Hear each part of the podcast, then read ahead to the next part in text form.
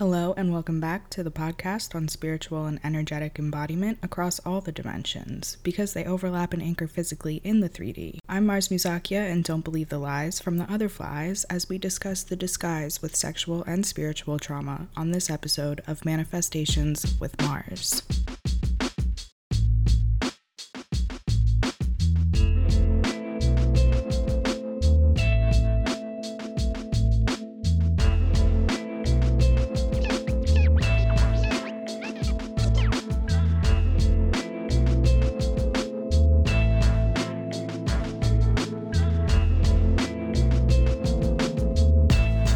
If you've been listening to these trauma episodes, then you'll know this all starts with a disclaimer. This podcast is made for educational and entertainment purposes only. Anything stated is from my own personal experience, education and research, and professional experience. And I am not a licensed mental health practitioner, nor do I have any qualifications that would lend credibility to any information disclosed. This is not intended to be interpreted as medical advice or treatment in any way, shape, or form. And if you have any concerns with your health, please consult the appropriate healthcare professional. Do not listen to this episode if you have trauma related to the title unless you have a proper support system in place, space to process your thoughts and emotions as they come up in response to what's heard, and are confident that you can handle potential discussions surrounding the two. If this brings something into your awareness and contextualizes your personal experience, I suggest further exploration of that and its effects on you with professional mental health counseling with a qualified therapist who is familiar with the topics. I will once again give warning to the effects of listening to this episode,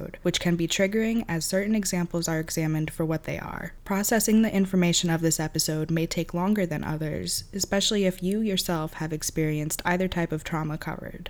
Practitioners of any kind run the risk of re traumatizing their clients when these things are talked about, especially if there is no way to control the response and to ensure the client isn't reliving the trauma as it occurs. Trauma of this kind should only be discussed with a licensed professional, as sharing in depth experiences can trigger whoever's listening. It is not my intent to trigger anybody with this episode, and I feel there are important things to discuss that bridge these two topics together, which can end up creating a complex form of abuse that's harder to recognize and break away from. Please only continue listening when you're ready and take breaks as needed.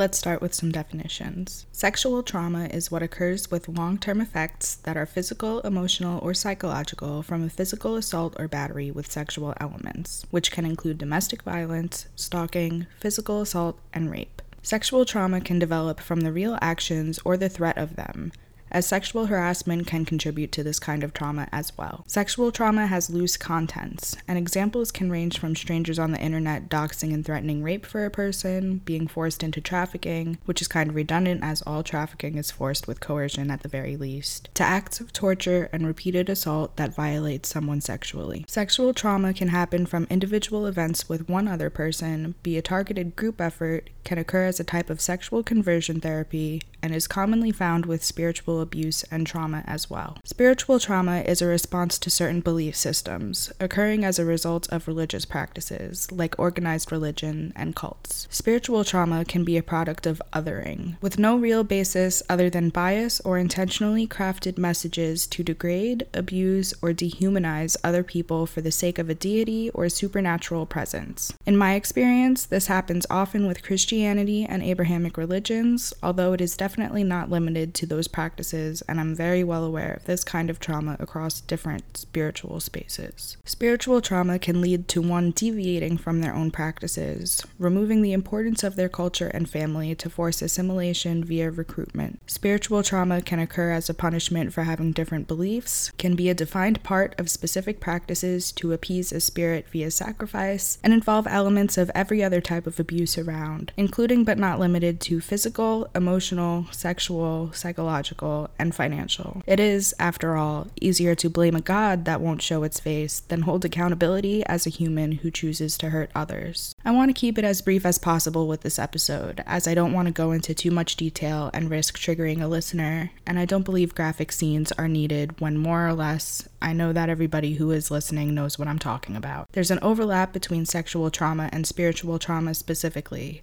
that's important to address and be aware of as a whole. Anyone who practices energy work or spirituality should know the signs that something isn't good for them, and if you're a client of someone who practices these things, consider whether these topics are appropriate to cover with them. Spiritual trauma can be harder to define or recognize than sexual trauma although the sexual elements can be heavily involved with spiritual abuse, like I'll be discussing with the figure drawings. Spiritual trauma can occur if you're part of an energy work or spiritual practice that you're not yet ready to experience but were pressured into having. As a result of being indoctrinated to a cult or attempts at indoctrination from missions and conversions of religious practices is used to reinforce other discriminatory or hateful beliefs and can happen with anything that would affect or hurt someone's soul or spirit, as in quote unquote, that crushed my spirit, or quote unquote, my soul fractured from my body. Spiritual trauma occurs as a result of a lived experience, which happens with the physical body and as it's interpreted mentally and emotionally. This can also expand into someone's whole life, with spiritual trauma being the root of a culture that one may not know they need to escape from in order to heal.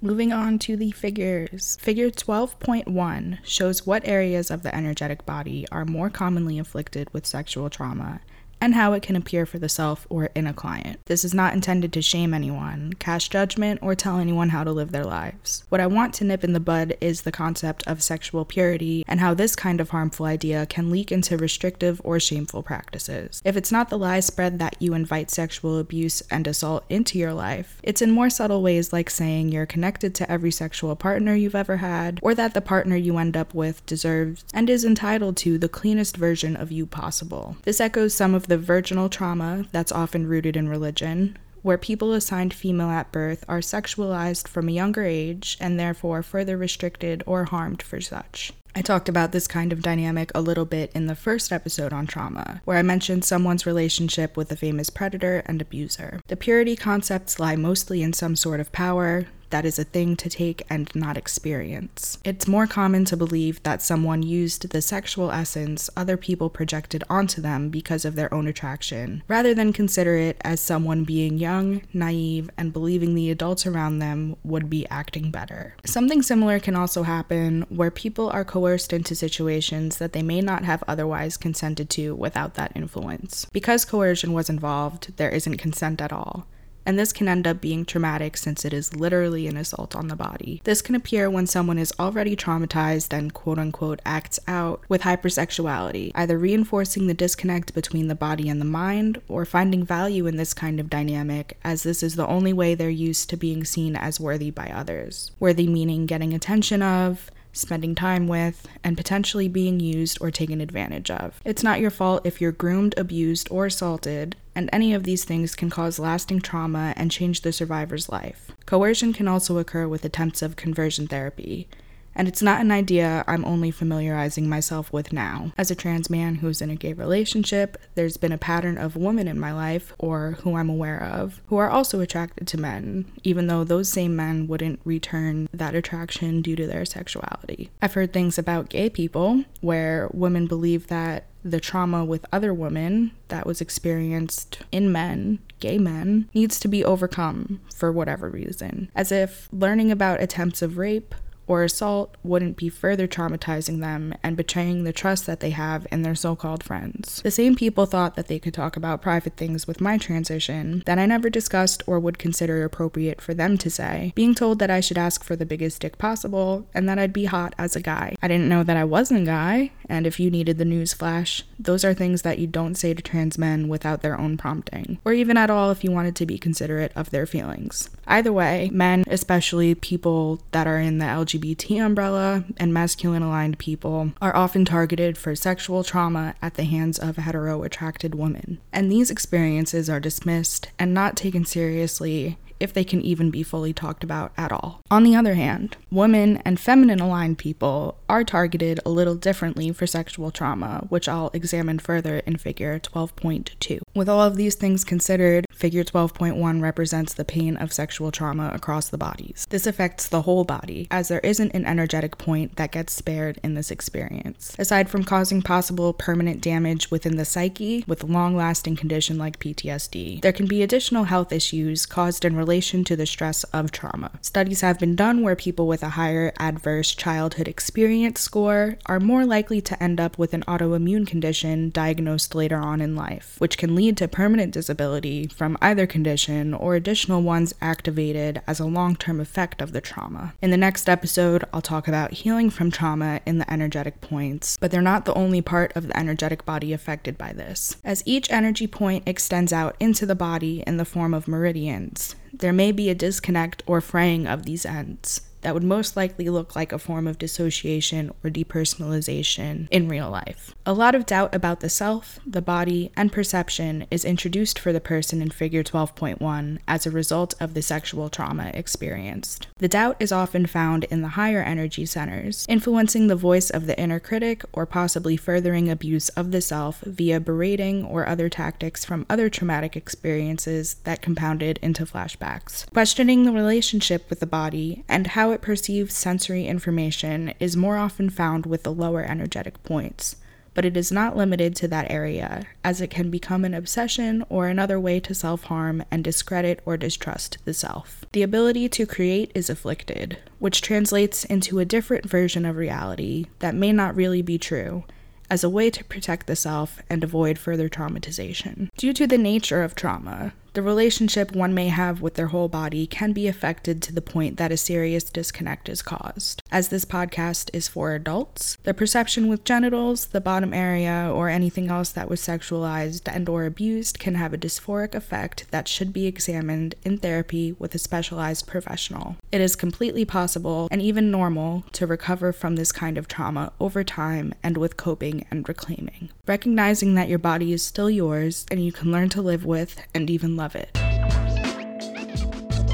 In Figure 12.2, the kind of spiritual trauma that can manifest sexually with women and feminine aligned people happens in one on one settings like client sessions or in group dynamics, like a full blown yet not officially recognized cult. These can be the kinds of practices where sexual workshops are held, where the client is expected to engage in sexual acts with the practitioner or others, or where people are taught that certain powers or abilities are gained through sexual acts with non consenting partners. In more physical settings, this can show with magical rituals and group sex to serve spirits or manifest for the self, with the belief that the sexual energy is funneled into this manifestation, rather than already used for someone's personal pleasure. Since sexual energy is the same thing as creative energy, you don't need to have sex or perform sex to bring something into reality. You can have another creative process that bridges that gap, that keeps you dedicated to your own body, and some people even find their creative abilities heightened during periods of celibacy. Figure 12.2 shows that there was trust in place that was violated along with other parts of the body. The person on the left is the victim in this situation, with the person on the right holding more authority for whatever reason. They're a practitioner, teacher, guru, cult leader, feigned deity, what have you. A common group could be people who worship a certain moon goddess or a set of goddesses. This group would share in group teachings, such as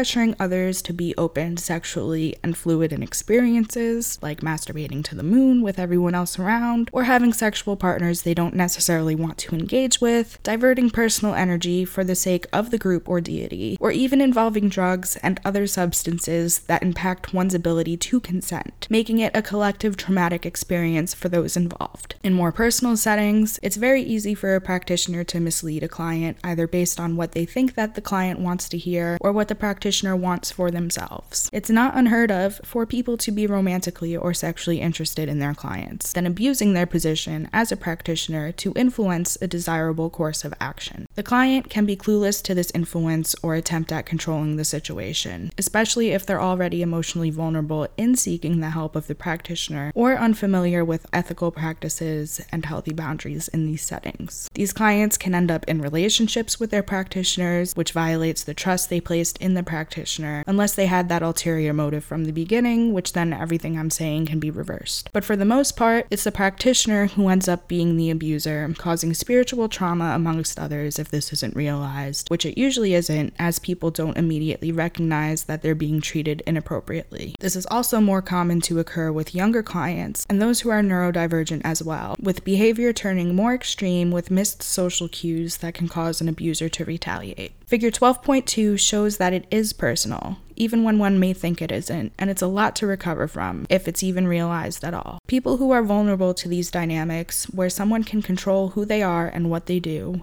don't see it happening like someone external to the situation might be able to. Spiritual trauma is easier for a practitioner to get away with, as they can always claim that the client is crazy and paint the narrative of ignorance and naivety when they fully know what they were doing. Or they can continually change the narrative as more channeled messages and spiritual guidance is received, which is really just fancy terms for someone being biased and justifying their abusive actions. Spiritual and sexual trauma aren't better or worse to experience than other kinds of trauma, as there is no true comparison for trauma between individuals, but it does manifest very specifically in certain spaces and practices. If you are interested in researching more of this on your own, I warn you to be mindful of the source. Part of this kind of trauma is heightened with things like spiritual psychosis, where people will justify hurting or even killing others as divine justice for whatever mental health episode they're experiencing. Part of that harm can include spreading misinformation and leading people into unhealthy escapism or active delusions, like what happens when you tell the person who booked their fifth tarot reading with you on the same person who doesn't even know that they're being asked about, or when you tell people that they're aliens and not human when they're autistic or have ADHD or another condition under the neurodivergence label, or when you charge a decent percentage of someone's rent to have a session with you, only to tell them that they need more sessions with you and create a sense of urgency that this must be completed or you'll continue to suffer. There's nothing that a session can immediately help you with other than a sense of calm when done right. It won't fix all of your problems or give you all of the answers that you're trying to find. That's all for this topic. I'm done with this. If you want to know more, there's probably your own experiences that you can reflect on and contextualize with the help of a professional. These create whole systems of trauma and abuse to sift through that can only reasonably be done alongside a qualified specialist, one that rarely a practitioner is equipped to handle. For insight on healing from trauma that I can provide, please tune into the final episode centered on trauma next time on Manifestations with Mars.